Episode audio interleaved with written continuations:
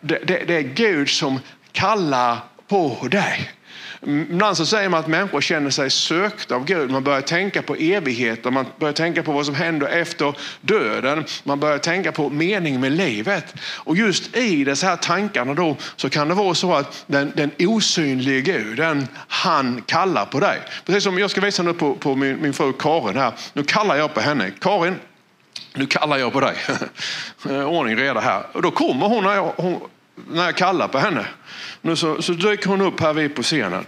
Du vet att om man tänker nu på det som står här vid i den här versen då. Hej Karin. Vi vet att allt samverkar till det bästa för dem som älskar Gud, som är kallade efter hans beslut. Den som han i förväg har känt som sina har han också förutbestämt. Och då är det så att, att jag förutbestämde här i veckan, när jag funderar på den här predikan då, så förutbestämde jag, utan att Karin visste om det, att jag skulle kalla på henne. Hon hade ingen aning om det. Och det, så är det med Gud. Va? Han hade förbestämt att han skulle kalla dig, att han skulle kalla mig. Alltså, vi har någon annan hustru som sitter här vid. Eh, en kvinna här som sitter, heter, en syster som heter Margot och sen finns det en yngre syster som heter Matilda. Då. Men det är så att jag kallar inte på dem. Varför det? Då? Därför de tillhör inte mig. Men Karin tillhör mig, så henne kan jag kalla på. Eller hur Karin? Ja. Ja, så är det. Så att, kan jag predika det här idag? Alltså Gud han kallar på det som tillhör honom. Mm. Att allt samverkar till det bästa efter hans syfte och beslut. Och det, det, här är ganska intressant. Några av er har hört en del av det tidigare. Jag vill bara påminna om att när jag var liten, yngre, på, på 60 och 70-talet, när man tittade på svartvit tv, det fanns, fanns ju en tv-station i Sverige, det var SVT och de hade eh, TV1 och sen så kom TV2. Och, och, och när man satt hemma då och tittade, kunde man se på film högst en gång i veckan. Och vi vet att det var högtid då när de visade en amerikansk western med John Wayne eller när det var Elvis Presley eller Bill Haley and his Comets. Jag kommer kom ihåg den filmen fortfarande. Därför att det som hände då när jag var 7, 8, 9, 10 år gammal, det var att varje gång som jag såg en sån här musikfilm och, och när, när dessa här adrist, jag kommer ihåg ändå Elvis Presley på något sätt var jeans och, och jeansjackan och liksom tv och alla var motståndare till honom och sen bryter han igenom och den stor publik och han sjunger. Va? Eller Bill Haley och de också slut och så vet att amerikanska filmer slut börjar alla dansa även de äldre tanterna och farbröderna och så här. Va?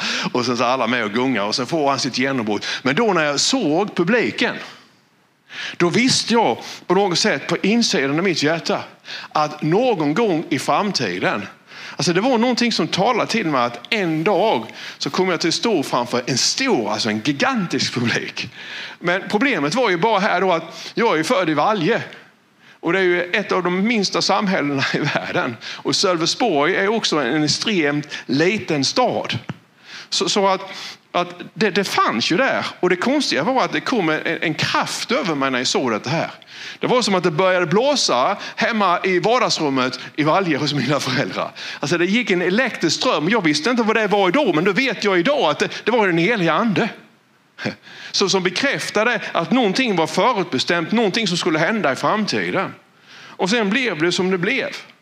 Jag slutade skolan ett år för tidigt. Började jobba på en fabrik här vid när jag var 14 år i, i Sölvesborg. Jobbade där ett år och sen så jobbade jag tre år på en supermarket, favörköpet i Bromölla. Och sen gjorde jag lumpen och sen blev jag pianolärare under några år. Och sen så gick jag musikskola en termin och, och du vet fortfarande så kände jag inte Jesus. Efter musikskolan så, så fattade jag att jag började göra någonting med mitt liv så jag läste på komvux, jag läste ekonomisk linje. Och så hamnade jag till sist på lärarhögskolan där jag träffade tvillingarna Andersson från Missionskyrkan i Sösdala. Och, och, de var fantastiskt fina. Och genom dem då så, så på något sätt så, så, så, bad jag en enda gång. Och då kunde jag halva den versen som vi läste i början. För jag var ju ateist, jag var kommunist och jag var totalt sekulariserad. Där, där det står att den som söker ska finna. Då sa jag Jesus, jag söker och du har sagt att den söker ska finna. Om du finns så vill jag att du finner mig. Och där vi då, 1988, så kommer Jesus in i mitt sovrum. Alltså jag mötte en annan kille från Sölvesborg för, för ett tag sedan och han berättade för mig att, att det som hjälpte honom, det var att han, han såg ljuset. Han sa Tommy, du fattar inte hur starkt det var. Så sa jag, det gör jag. Men du fattar inte, sa han, alltså, det bara var där. Och det, det vände hela mitt liv, berättade han då. Så sa jag, men jag har också sett ljuset.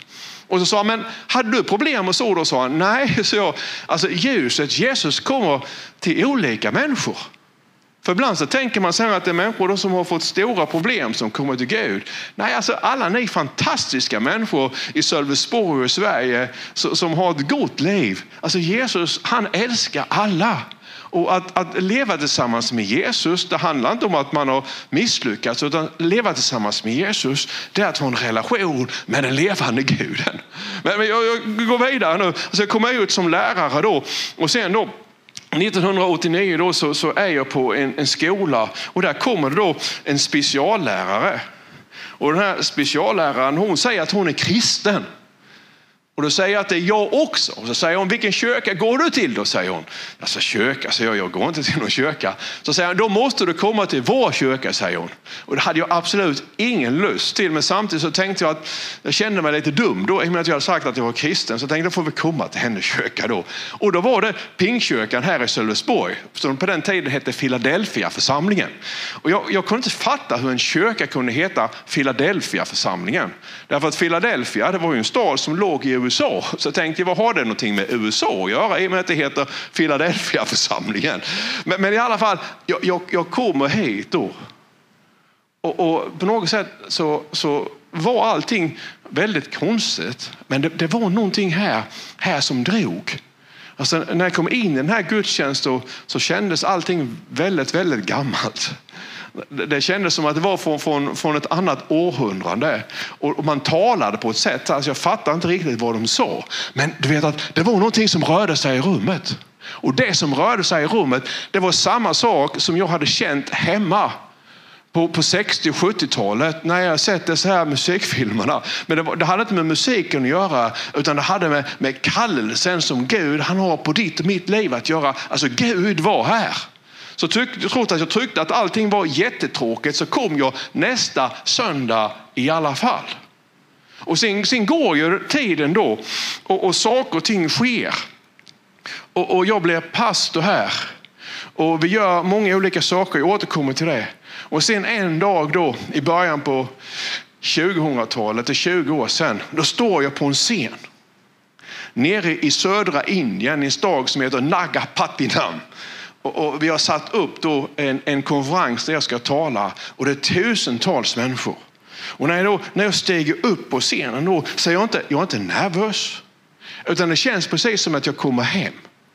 Och, och när jag står där och ser allihop dessa här människorna då så, så får jag en flashback. Och då kommer jag ihåg den svartvita tvn hemma i sovrummet. Varför det då? Därför att publiken på Elvis Presley-filmerna, publiken när Bill Haley kom och slog igenom. One, two, three o'clock. Eh, eh, alltså den här känslan av att en dag skulle stå på en scen framför en publik. Det var inte e-, en rockkonsert. Utan det var en stor evangelistisk kampanj där jag skulle få tala till andra människor om Jesus som världens frälsare och den levande Gudens son.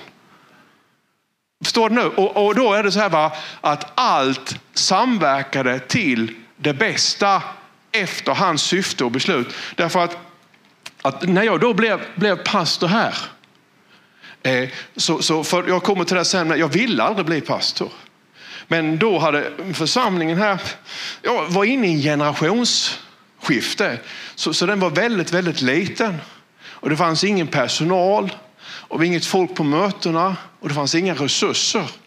Så att, att hela, hela, det, hela mitt liv då hade, hade samverkat och pekat då på den dagen och den stunden när jag kommer hit här som pastor. Alltså att, att jag slutade skolan för tidigt, det hade förberett mig för att möta massor med människor med samma bakgrund. Att jag hade gått på högskola hade förberett mig för, för de människorna. Förstår du? Alltså det här med musiken då. Det fann, och då, då precis när jag kom till, då fanns det just då inga som kunde spela. Det fanns ingen ungdomspastor. Så, så att på fredagskvällarna så var jag ungdomspastor. På söndagen då så, så spelade jag först lovsång och musiken. Och sen så hälsade jag predikanten, alltså mig själv, välkommen. Och sen så predikade jag. Och sen tog vi upp kollekten, sen tackade jag för kollekten och sen tackade jag mig själv för att jag hade predikat. Och sen så var det klart. Kan du se alltihop det här? Alltså när vi behövde en ny kassör då, i och med att jag hade läst ekonomisk linje på komvux då, av en ren slump, men tyckte jag, men det var Gud som hade sett till att allting samverkade. Så kassören som vi fick, då hade man bara enkel bokföring, men jag, jag, liksom, jag kunde ju dubbel bokföring fram och baklänges. Så jag, jag tränade upp kassören som vi fick sen som var här under många, många år. Förstår du mig? Så, så allt man hade gått igenom, det samverkade till det bästa. Men lyssna nu. Inte det bästa för mig, utan det bästa för de många. För ibland så har du liksom, Gud har det bästa för dig och mig. Nej, Gud han har det bästa för många. Gud han tänker både på oss individuellt, men han tänker alltid på sammanhanget. Och, och, och, det bästa för mig och det bästa för dig. I det korta perspektivet så kanske det, man har ett egoistiskt mål. Men egentligen i det långa perspektivet. Det bästa för dig och mig. Tro mig när du blir lite äldre. Det är de gångerna när man har fått vara det bästa för andra. Jag, tänkte på det idag eh, när jag förberedde predikan här. Alltså man har ju brottats och man har funderat och sådär. Men, men det bästa med mitt liv, det är de gångerna när man har fått vara det bästa för andra människor. De som vi tillsammans har fått hjälpa. Det finns ju människor idag som inte hade levt. Och med vi, jag säger inte jag, utan vi. För vi är många då. Det är alltid vi som gör det. det är alltid, Gud han går aldrig genom en enda människa på det sättet. Utan det är alltid ett samarbete. Vi har hjälpt människor så att de lever idag. Vi har hjälpt människor som skulle varit missbrukare, prostituerade och kanske döda idag. Men de lever. Vi har hjälpt människor nu så att de får rent vatten. Alltså, jag skulle kunna berätta alltså, massor med saker som har skett. Och det här är det bästa. Alltså när, när Gud han säger att det samverkar till det bästa så kanske inte du tycker att det blir så bra för dig. Men Gud han ser till helheten. Det handlar om många människor. Så, så hela mitt liv då, fram till det att jag blev pastor här, det samverkade för att till det bästa för de människor som sen skulle komma hit. Och genom vår församling här, där kan jag säga, så har vi tillsammans med många fått hjälpa ännu fler. Förstår du? Så det samverkar till det bästa och Gud, Gud han finns där. Och det fattade man ju inte. Man, alltså jag hade ju ingen aning om när jag slutade skolan ett år för tidigt. Att det var också en förberedelse. För det finns väldigt många människor, jag har lätt för vissa typer av människor, speciellt busarna. Vi, vi hittar alltid varandra. Och det var en sak som Gud förberedde mig på. Liksom. Förstår ni vad jag talar om nu? Alltså, allt detta här, och det kan vara så i ditt liv också, att du tycker att saker och ting är jobbigt just nu. Men det som är jobbigt i ditt liv, det kan faktiskt vara så att det är en förberedelse för det som komma skall. Och får jag nästa slide nu, så står det här bara att utan resan så når du inte målet. Eller hur? Alltså, utan den resa som jag hade i mitt liv och de saker som hände så, så, så hade jag inte nått målet. Alltså jag skulle ju doktorera i historia. Men istället för att doktorera i historia då så läste jag teologi. Och, och ja, det var någonting som drev mig. Jag fattar inte varför. Jag läste varje kväll. Jag hade en överenskommelse hemma då att jag gick och läste klockan åtta på kvällen. Och så läste jag varje kväll till jag hade gjort det som jag behövde göra för att ta examen i tid. Och många kvällar i veckan läste du Tommy? Så jag läste varje kväll i veckan. Hur många kvällar i månaden läste jag läste varje kväll i månaden. Det här som kallelsen gör. När du kallar av Gud så får du en hunger. Alltså det blir en frustration, det blir ett driv på insidan. Jag låg där och läste. Så på, på, I det första året då så var det julafton läste jag inte och inte nyårsafton. Och sen så andra året så var jag sjuk någon kväll och kunde jag inte läsa. Alltså Gud han, han driver dig och det som händer då det är att samma månad som jag tar examen i teologi, då får pastorn härvid sluta av olika anledningar. Och jag ska berätta det i nästa punkt, men jag ska säga det redan nu. Så du, du vet att det kommer någonting här. Det här som jag säger nu är sant. Jag hade aldrig någonsin i mitt huvud tänkt att jag skulle bli pastor? När, när, när frågan kommer till mig, därför att en av, av ledarna i församling upplever att Gud hade talat hörbart till honom, tillsätt Tommy Lilja. När den frågan kommer till mig och jag är rektor här då, så, så hade jag, men du läste ju teologi, men jag tänkte att om jag läser teologi, för på den tiden så hade man inga akademiska utbildningar i pingsrörelsen överhuvudtaget, så skulle jag kunna åka runt på folkskolorna och äktaknäcka och undervisa. Det hade aldrig funnits i mitt huvud att jag skulle bli pastor förrän den dagen de frågade mig om jag ville bli pastor. Och, och, och här i Sverige nu, lite grann om västvärlden, så många gånger så, så vill vi inte göra resan. Men resan förbereder dig för målet. Gör du inte resan utan kommer till målet direkt, då är det inte säkert att du är beredd när du kommer. Så därför så, så låter Gud han dig träffa människor, andra människor tas ifrån dig. Händelser sker, händelser tas ifrån dig. Du får resurser, händelser lämnar dig. Saker och ting sker. Alltid är på något sätt en förutbestämmelse fram mot det mål mot resans slut och där kan resan sen då börja som Gud han har för ditt liv. Amen. Så, så, så det är så, va? du klarar det inte utan resan. Och många gånger så kan det vara så att när man, när man går i skola då, eller man, man är på väg liksom, i jobbet då, eller man, familjen så, så tycker man det, det är väldigt jobbigt. Jag vet inte om jag orkar mer. Och jag förstår det, för så kan det vara. Man, man tänker så. va. Men just det här att du inte orkar mer och att det inte funkar, det, det är resan. Och resan är på väg mot målet. Och det finns bara ett sätt att nå målet och det är att ta resan som leder till målet. För den dagen när jag steg upp då på scenen i södra Indien så var det inte så att allting hade gått lätt. Det var inte så att det inte hade funnits problem. Det var inte så att det inte funnits motstånd, utan det hade funnits både skratt och glädje. Det hade både funnits sammanbrott och saker och ting som hade byggts upp. Det fanns saker som hade lyckats och saker som hade misslyckats, för så är livet. Men Gud han finns där vid och allting samverkar till det bästa. Halleluja. Ska jag få nästa punkt nu? Lyssna nu här. Vad som hände då är att han, han förde in i tiden vad han redan gjort i evigheten. Efesierbrevet kapitel 1, vers 4-5.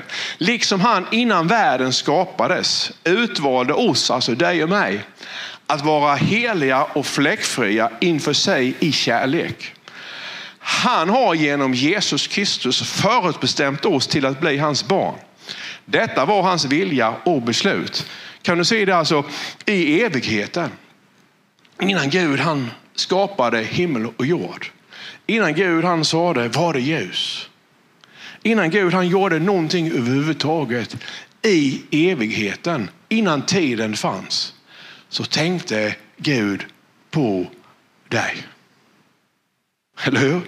Och när du låg i din mammas mage, då kallade han dig vid namn. Du hörde inte det, ingen annan hörde det. Eller hur? Men, men alltså, från evigheten då så har du varit utvald. Och när tiden var inne då va, så för han in i tiden vad han redan hade bestämt i evigheten. Så, så, så den stunden när, när, ljuset kom in i mitt sovrum, vad Gud då hade redan planerat i evigheten, det för han då in i tiden. När Jesus flyttade in i mitt hjärta. Den här killen som jag berättade om från Sölvesborg. Han var också utvald i evigheten. Och nu för han in i tiden det som han redan för länge, länge sedan har bestämt och planerat. Och, och det är det som är bra med Gud, va? att allt samverkar. Och vi kan inte förstå det. Och du säger, men jag har varit rätt så ledsen. Och, ja, men det samverkar till allas bästa. Vi, ligger, vi lever i ett egoistiskt samhälle där vi bara tänker på jag och mitt. Men Gud han tänker på oss. Amen. När, när, när han tar vår församling här, folkkyrkan, så, så, så, är det väldigt lätt att jag tänker lite grann på mig. Vad, vad innebär detta för mig Tommy när jag pastor i den här församlingen? Så här, vad jag tänker på mitt. Men Gud han tänker på Tommy självklart, men han tänker på oss. Han tänker på, på dig och mig som en helhet. Det ska funka för oss allihop. Och vi är alla viktiga. Om vi alla då kan höra vad Gud säger, om vi alla kan leva i bön då och vara ödmjuka, så, så kan det, allt det här bästa som han har tänkt för oss allesammans, då så kan det bli en verklighet. Men, men det sker aldrig bara för en människa, utan till det bästa för alla. Mm. Och, och så en sak till, jag vet att jag är inne på det här. Ge då inte bort det värdefulla som du har. Därför att du är en underbar skapelse i Jesus Kristus. Om det nu är så att Gud han tänkte på dig i evigheten. Alltså tänk så mycket som han har lagt ner i dig. Och därför så, så har jag den här serien med, alltså du ska upptäcka din potential. Varför det då? Jo, därför att du inte ska ge bort det som är så värdefullt till det som inte uppskattar dig. Det är det som Jesus säger, du ska inte kasta pärlor på svinen. Du är för bra för att ge bort till någonting som inte kan se värdet i dig. Du är fantastisk. Och vi är kallade som församlingar att se guldet i människor. För det finns guld i varje människa. Det finns potential i varje människa. Det finns något gott i varje människa. Det finns kärlek i varje människa. Och vi är kallade att, att, att se det och plocka fram det. Så att det blir en verklighet. Ju mer du inser vem du är, desto mindre vill du vara den som du var. Alltså vi är hans verk, skapade Kristus Jesus till goda gärningar. Som Gud från början planerade att vi skulle göra. Alltså det fanns någonting som han har planerat. Och du vet att den, den dagen då när jag precis var klar med teologin och när det uppstod ett vakuum här, det fanns ingen pastor så var det så att jag hade aldrig någonsin tänkt det sant att jag skulle bli pastor. När pastorn som var här då han fick sluta så tänkte jag inte att jag kan ju ta det jobbet. Jag hade aldrig tänkt det. Och, och när, när, när då, eh, den här ledaren, då, Peter heter han, kom och sa att Gud talar till mig med en hörbar röst, tillsätt Tommy Lilja. Då fanns det en del i mig som inte ville, som sa nej. Men sen fanns det någonting på insidan som så jag. Och den här kampen får du och jag leva med. Därför att kallelsen från Gud, det han vill att du och jag ska göra, det är inte alltid det som vi vill göra. Och, och jag, jag fattade inte vad som var så hände. Det var precis som att det var någonting som tog över mig. Och, och jag började driva frågan. Och så, jag hade knappt varit i Jesus i tre år. Jag visste ingenting om någonting. Och en dag så blev jag då härefter då pastor och föreståndare som det heter i Pingstkyrkan i Sölvesborg. Trots att jag aldrig hade tänkt det. Jag hade aldrig planerat det. Jag ville inte ens det. Men Gud i evigheten visste detta här. När jag låg i min mammas mage så kallade han mig till den tjänst jag har än idag. Ingen visste det, jag visste det inte förrän den dagen Gud han förde det som han bestämt i evigheten in i tiden. Så är det. Och, och menar, det, det, här, det här med, med kallelsen då, va? Den, den är ibland tvingande. Så genom åren då så, så har jag gjort saker och ting därför att kallelsen har drivit och, och nästan tvingat mig att göra saker och ting fastän jag själv velat göra någonting annat. Sen när jag tittar i backspegeln så ser jag att det som kallelsen har drivit igenom, det har blivit väldigt bra. Det som jag själv hade velat göra, ja, det hade kanske blivit bra bara för Tommy Lilja. Men det hade inte blivit till det bästa för de många. Och det är det som vi är kallade till. Vi är kallade att jobba för de många. Förstår du? Så att när man då blir lite äldre som jag är nu och tittar tillbaka på sitt liv så ser man faktiskt att det här, att det har funnits en plan där, det har funnits en hand, det har funnits en osynlig maktkraft som har stängt en dörr där och öppnat en dörr där.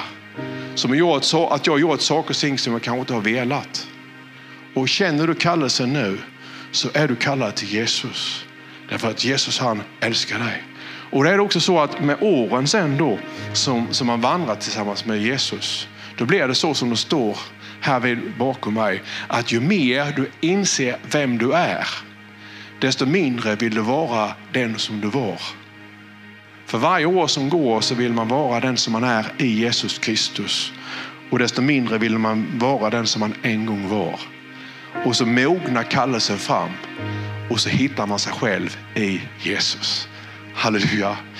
Och då bara säger det till sist här när vi ska sjunga en lovsång så ska vi gå in i nattvarden här. Att det finns guld på insidan av dig.